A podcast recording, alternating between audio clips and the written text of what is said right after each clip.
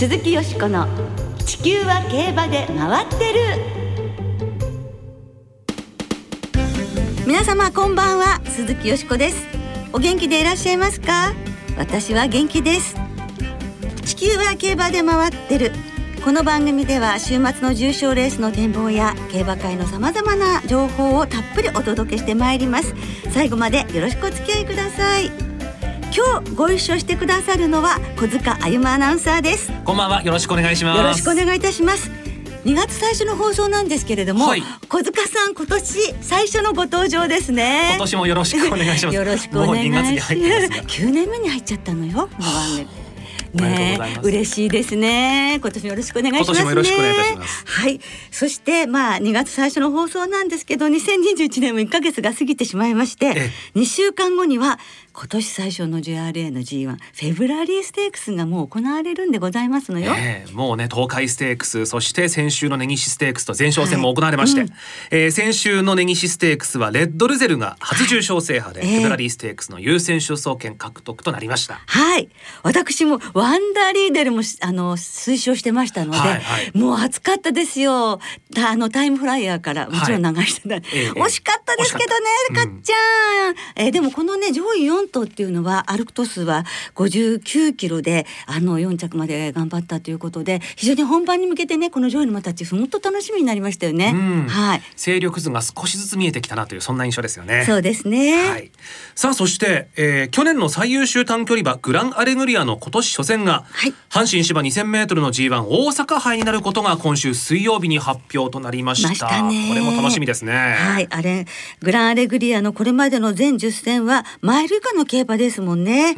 2000メートルは今回が初めてとなりますけれども、はい。なんか距離大丈夫そうですよね。どうですか？いや僕も大丈夫だとうん。思います、すごく逆にものすごく楽しみですよね。で大阪杯には去年無敗のクラシック三冠を達成しまして、最優秀3歳馬場を受賞したコントレイルも出走予定してますんで、コントレイル対グランアレグリア。キャーみんな見たかったよねみたいうんな。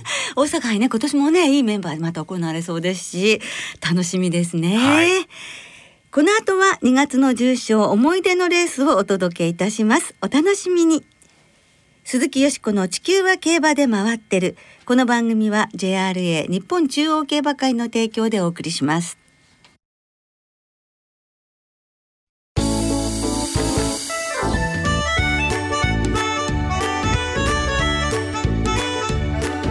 鈴木よしこの地球は競馬で回ってる。2月の重賞思い出のレース。今週は2月に行われるレースの中から思い出のレース。まあ特に私印象に残ってですご紹介してまいります。2月はですね東京中京小倉での開催からスタートしまして、えー、2週目に、まあ、来週ですね中京から阪神、そして4週目に東京から中山にそれぞれ舞台が移ります、はい。重賞は全部で11レース。21日東京開催最終日に JRA 今年最初の G1 フェブラリーステークスが行われます。はい。やはり2月ねこう入ると立春も迎えて、はい。こう春めいてきて、一歩一歩ねこう春の大レースの足音が聞こえてくるかなっていうところで一個一個のレースが本当に楽しみですよね。はい。しっかり見とかなきゃねっていう感じですよね。そうですね、はい。それでは2月に行われたレースの中からリスナーの皆さんからいただきました思い出のレースご紹介いたしましょう。はい。まずはこの方浜の旗坊さんからいただきました。思い出のレースは2018年2月11日の京都記念です実はこの日は13年間封印していた馬券購入を本格的に復活させた日。はい。13年封印。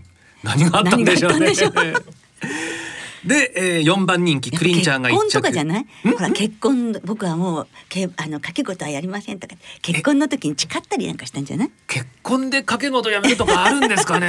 あそうあそれ昭和の話？あわかんないです。僕はやめてないので。そっかそっかじゃあなんでしょうね。はい。はい。えーこの京都記念4番人気クリンチャーが1着3番人気アルワインが2着の馬連2830円が的中。おお。10分後の共同通信杯でもええ馬連5080円が的的中、はい。競馬にどっぷりハマってしまいましたあの時大当たりしていなければあれ以降こんなに損はしなかったのに。でもいいレースたくさんご覧になれるようにまたなって心の配当はたくさんいただいてるでしょ？う。あ心の配当いいですね。そういう方ね綺麗に綺麗に。前向きになれますね。はい。武田真美子さん。思い出のレースはモーニンが勝った2016年のフェブラリーステークス。早め先頭からレコードタイムで優勝。G1 初挑戦ですごいなと思いました福井のフッキーさん思い出のレースはルージュバックが勝った2015年の木更木賞。ルージュバックは私が愛した4人目の女性です。過去三人誰だろう。ねええー人なのか馬なのか、えールージュバック道中3番手追走から直線でボバを圧倒したあの加速力。当時51年ぶりにこのレースを牝馬が勝ったのです残念ながらルージュバックは G1 馬にはなれませんでしたが子供が活躍してくれることをワクワクしながら待っています。といただいてます。ポカポカ湯たんぽさんは思い出のレース2014年コパノリッキーが勝ったフェブラリーステークス、単勝272.1倍最低16番人気での勝利でした今年コパノリッキーの3区がデビューします。3区の活躍にも期待しています。はい翌年は一番人気で勝つんですもんね。ねえ最低人気と一番人気で連覇っていうのもすごいですよね。平成生まれの矢部くんさん2014年デスペラードの勝った京都記念。果敢に逃げるという戦法を取り直線でもう一度足を使い勝ちました。横山典弘騎手ですね。ねさすがというレースぶりでしたラジオは武田家諏訪法さんからいただきました。思い出のレースは2005年2006年バランスオブゲームが勝った中山記念。G1 勝利こそないものの G2G3 合わせて7勝。特に開幕週は強かったですね。だって G2 最多勝記録ですもんね。そうですもんね。バランスオブゲームはね。はい。うまえもんさん。思い出のレースは2002年のフェブラリーステークス。馬券は地方から遠征の東進ブリザードから生まれんで買っていました勝ったアグネスデジタルの強さが目立ちましたが東進ブリザードも2着に入り地方馬の意地を見せてくれました、といただきました。まあ地方馬ね、フェブラリーステークスは名声オペラもそうですしね。この東進ブリザードも頑張りましたよね。そうでしたね。オーサムエアプレーンさんからいただきました。えーあこの方もフェブラリーステークス。1997年 G1 に昇格して初めてのフェブラリーステークスですドロンコ馬場で他の馬を噛みつきに行くほど闘争心あふれる新興ウィンディーがゴール前で一番人気ストーンステッパーを差し切った姿が鮮やかでしたといただきました、本当ね噛みつくってね本当にね、特徴がありましたよね。ええ馬なりくん .com さんはズバリ1996年北斗ベガが優勝したフェブラリーステークス。G1 になる前ですねこれそうでねすね。除雪された滑走路を気持ちよさそうに羽ばたきましたといただきました。強かったな。さあそしてこの方です。万年係長さん60代男性の方。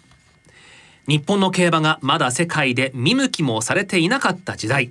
世界に目を向けた先駆けのジョッキーといえば故野平裕二さんですよね、シンボリ・ルドルフの調教師でもあり競馬界のレジェンドですその野平裕二騎手の引退レース第80回目黒記念をリクエストします。引退レースを重賞で勝利するなんてドラマですね。古すぎて音源がないかも点点点といただきましたが。はいございます ございますよ。競馬中継60年以上誇るラジオ短波ラジオ日経ございますございます。はいね、それではお聞きいただくことにいたしましょう。はい万年係長さんの思い出のレース、今から46年前の1975年に行われた目黒記念の実況とレース後の野平裕二騎手のインタビュー合わせてお聞きいただきましょう。これから坂を登ります。カーネルシンボリ先頭を立った。カーネルシンボリが先頭。カーネルシンボリ先頭。オーストからフェアリュー。オーストからフェアリュー。間には菊野。エクセルナーはそのインコースの5番手におる。先頭カーネルシンボリ。カーネルシンボリ先頭。菊野が押した。菊野を押した。フェアリューがぐんぐん追い込んできた。フェアリューが追い込んできた。さあフェアリューか。カーネルシンボリ先頭。フェアリュー菊野。さあ先頭カーネルシンボリ半馬身リード。菊野は2番手。カーネルシンボリゴールイン。野平裕二安城です。思わず涙がこぼれましたけれどもおめでとうございました。感無量ですか、うん、なんか今ちょっとね、うん。今までそっとこう考え出して。はい、うん、でもねあのー最後の重賞レースになるかもしれませんけどもそういった意味ではカーネルも答えてくれたしゆうちゃんも全力を出したし。そうですね。いつもは割と喋っていただけるんですけどもどうしたんですか今日は？今日はね、はい。と引退発表の話はじゃあここではないわけですね。そうですね。まだ中山も残ってますはい。そうですか皆さんは本当はそれが一番聞きたいんですがはい。まあやめるなよという声がかかりました、はいはい。頑張ってください、はいありがとうござどいうます。もおめでとうございました、はい。皆さんにもう一度手を振ってくれますか？という本当に確かに言葉少ないで、うん。こう噛み締めてるような胸を詰まらせてるような感じがしますよね。ええ。あのこのレースがえー結果的に現役最後のレースだったそうなんですが野平裕二騎手、ええ。この1975年はこのレースしか騎乗していないそうですね。当時はね目黒記念って2月とそれから11月の年2回あったんですけどその2月の方ですけど、つまりそれまでずっとなんか考えてらしたのかなその引退っていうことを。うん。でしょうね、ええきっと。でここで勝って、うん。やっぱり胸がいっぱいになって、うんねえ野平雄一ジョジョッキーのインタビューとは思えないぐらいこう静かな。ねえもういつもねあの、たくさん答えてくださるのにっていうね、本当言葉もありましたけれどそうですよね。うんでこの結局結局これが最後になって2月末に引退ということになったそうですもんね。はい。あの聞くところによると、ええあの引退式であの現役の競走馬に乗って騎乗フォームを披露したというそんな逸話もあるそうですよ。まあ綺麗なねアメリカンスタイルのね。ああそれさすがミスター競馬そういう馬も用意してファンの皆様に見ていただくっていうことなんですね。ええ。いや私があのこの業界入った頃はもう、ええ。あの引退なさってたんで、ええ。全然あのもう雲の上というかもうあの伝説の存在でいらっしゃるんで、ええ。ええ。ね本当に競馬を愛して優しい方でいらっしゃいました。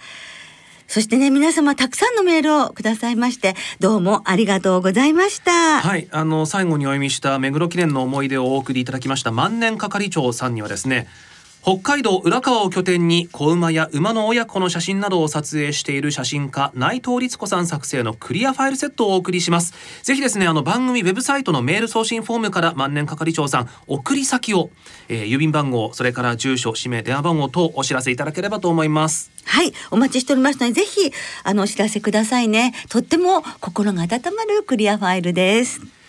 さあそれではよしこさんの思い出のレースをご紹介いただけますでしょうかはい、私の思い出のレース、今回は1987年の共同通信杯にいたしました。勝ったのはマイネル・ダビテですよね。先日1月30日に36歳8ヶ月という、まあ、あの JRA の最高の年齢の重症勝ち馬の記録をずっと更新してたんですけれどもあの、まあ、大往生ということで、えー、他界しましたのでこの時のことはあの一昨年のこのコーナーでも木更木署の土地土地のルーラーと合わせてねあの栗田博則調教師が同じ日に東西で重賞制覇をしたということで取り上げさせていただいたんですけど今日はこのマイネルダピテを忍んで、え共同通信杯4歳ステークスをお届けしたいと思いますね。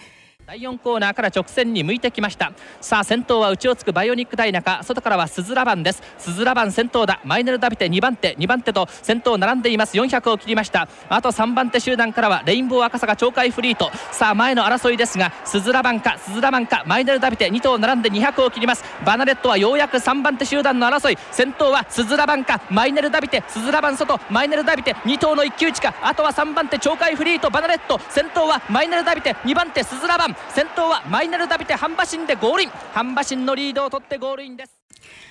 ねえ、はい。という、えー共同通信杯なんですけれどもあの岡田真紀夫さんがオーナーでいらしたんですけれど、はい。このマイネル・ダビテがあの100もう人間で言ったら100歳はもうとうに超えてるわけですけれども去年のね11月の終わり頃にあのテレビ番組でインタビューであの、まあ、デアリングタクトの関係で岡田真紀夫さんにインタビューしたところ、はい。僕の大親友を大事なと親友を紹介しますよって言って、馬房から2人引いてツーショットで現れたんですね岡田真紀夫さんとマイネル・ダビテが。はいはいはいそれでもう36歳でしょそれで私はもうびっくりして元気なんですねマイネル・ダビテが。うんうんわあこの年齢になってもこんな元気でもう牧場の皆さんに愛されてああ素晴らしいわって思ったんですよ。あのこんな元気な姿見られると思わなかったからあの番組に感謝なんですけれどもですからその岡田真紀夫さんにとってもその時に大親友っていうふうにねおっしゃっていましたしあの初めてご自分のお金で買った馬で今の自分があるのはこの馬のおかげここまで長生きしてくれて感謝の気持ちしかないっていうふうにお話になっていてあの他界した後もね大往生を遂げた後も真紀夫さんはデアリングタクトとどっちが思い入れがあるかって言ったら圧倒的にダビテですよ。私にとっては2の存在ですというふうに語っていらっしゃるんですけれどもやっぱりその2人のツーショットを見ていて愛と信頼と感謝にも満ちた表情で瞳でマイネル・ダビテを岡田真紀夫さんが見つめていらっしゃったんですね。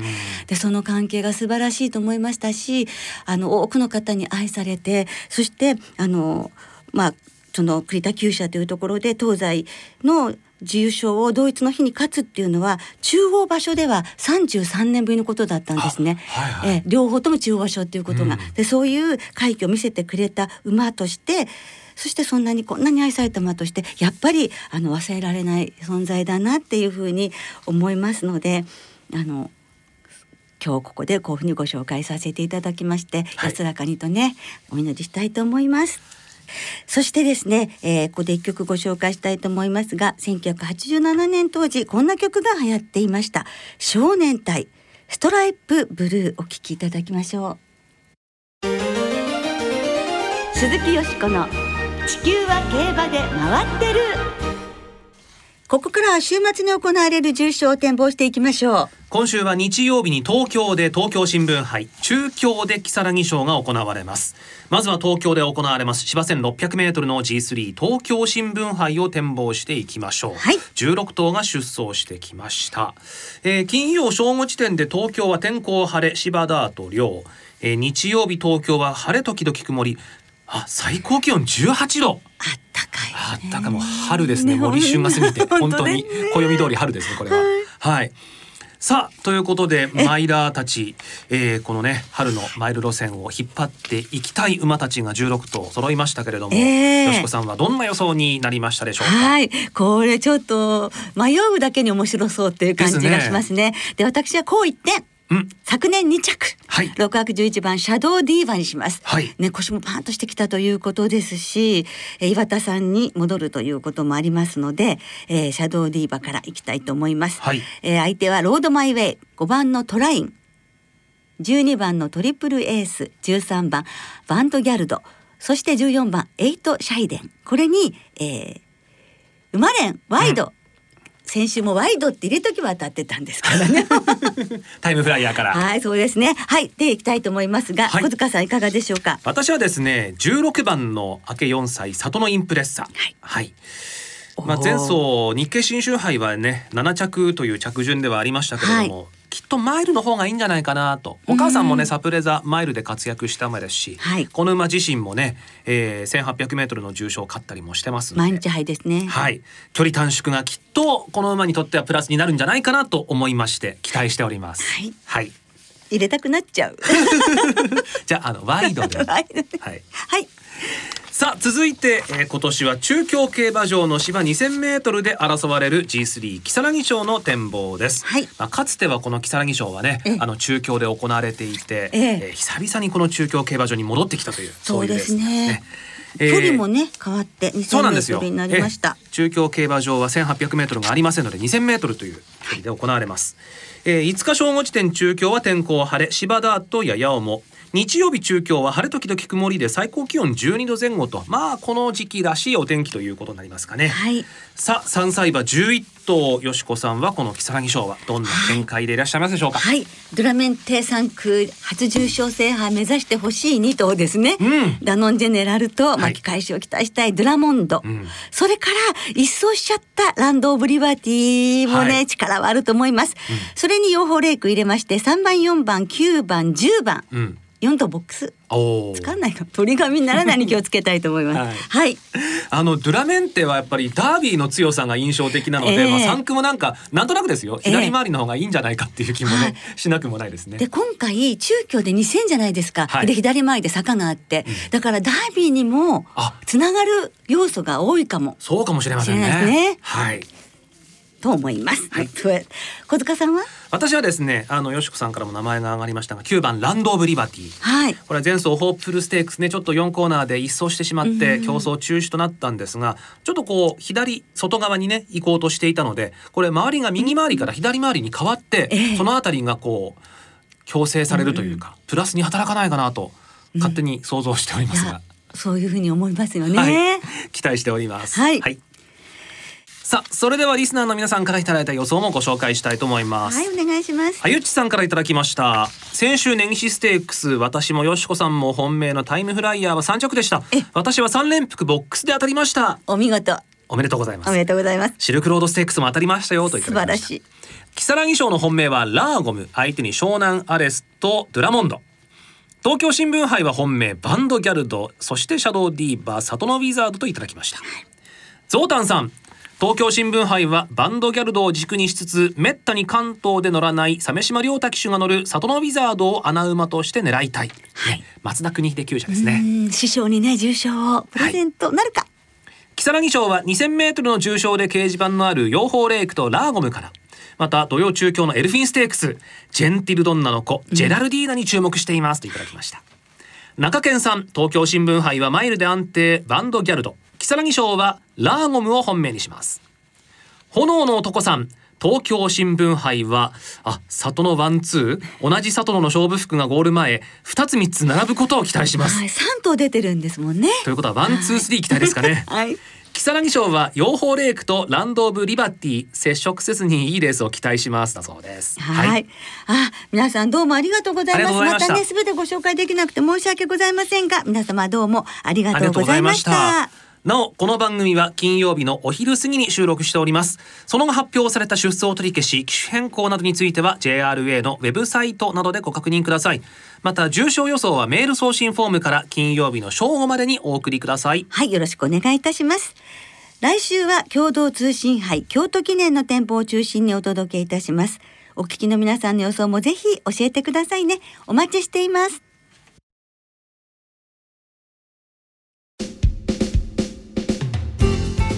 そろそろお別れの時間となりました。今週末は東京小倉そして今週が最終週となる中京の3つの競馬場での開催です。今週も春の3歳重賞3歳リステッド競争は生まれんがお得です。5月29日の青いステークスまで3歳重賞と3歳リステッドレースの生まれんは通常の払い戻し金に売上の5%相当額を上乗せして払い戻しされます。はい今週末は土曜日に中京競馬場で行われるエルフィンステークスと日曜日中京競馬場木更木賞が対象レースとなります、はい。まあエルフィンステークスと言いますとですね、うん。私はやはりジェラルディーナエリ決ザベスタワーね。そしてディバインラブ。うん。この3頭に注目したいと思っております。はい。はい。えーそしてですね今週の JRA の競馬は3つの競馬場すべて無観客で行われます。はい。また来週以降の競馬も当面の間無観客で行われることになりました。合わせて関東関西地区愛知県福岡県のウィンズ等についても勝ち馬投票券の発売が中止となります。なお一部を除くウィンズ等では明日明後日臨時払い戻しが実施されます。詳しくは JRA のウェブサイトなどでご確認くださいさて番組ではですね来週から2週にわたりまして先月収録しました住井勝彦調教師のインタビューを特集でお届けする予定となっております。はい、えーぜひお聞き逃しのないようにお願いいたします。お楽しみに。では皆様ステイホームでね体調管理も万全なさって週末の競馬存分に楽しみましょう。お相手は鈴木よしこと小塚歩夢でした。また来週元気にお耳にかかりましょう鈴木よしこの地球は競馬で回ってるこの番組は JRA 日本中央競馬会の提供でお送りいたしました。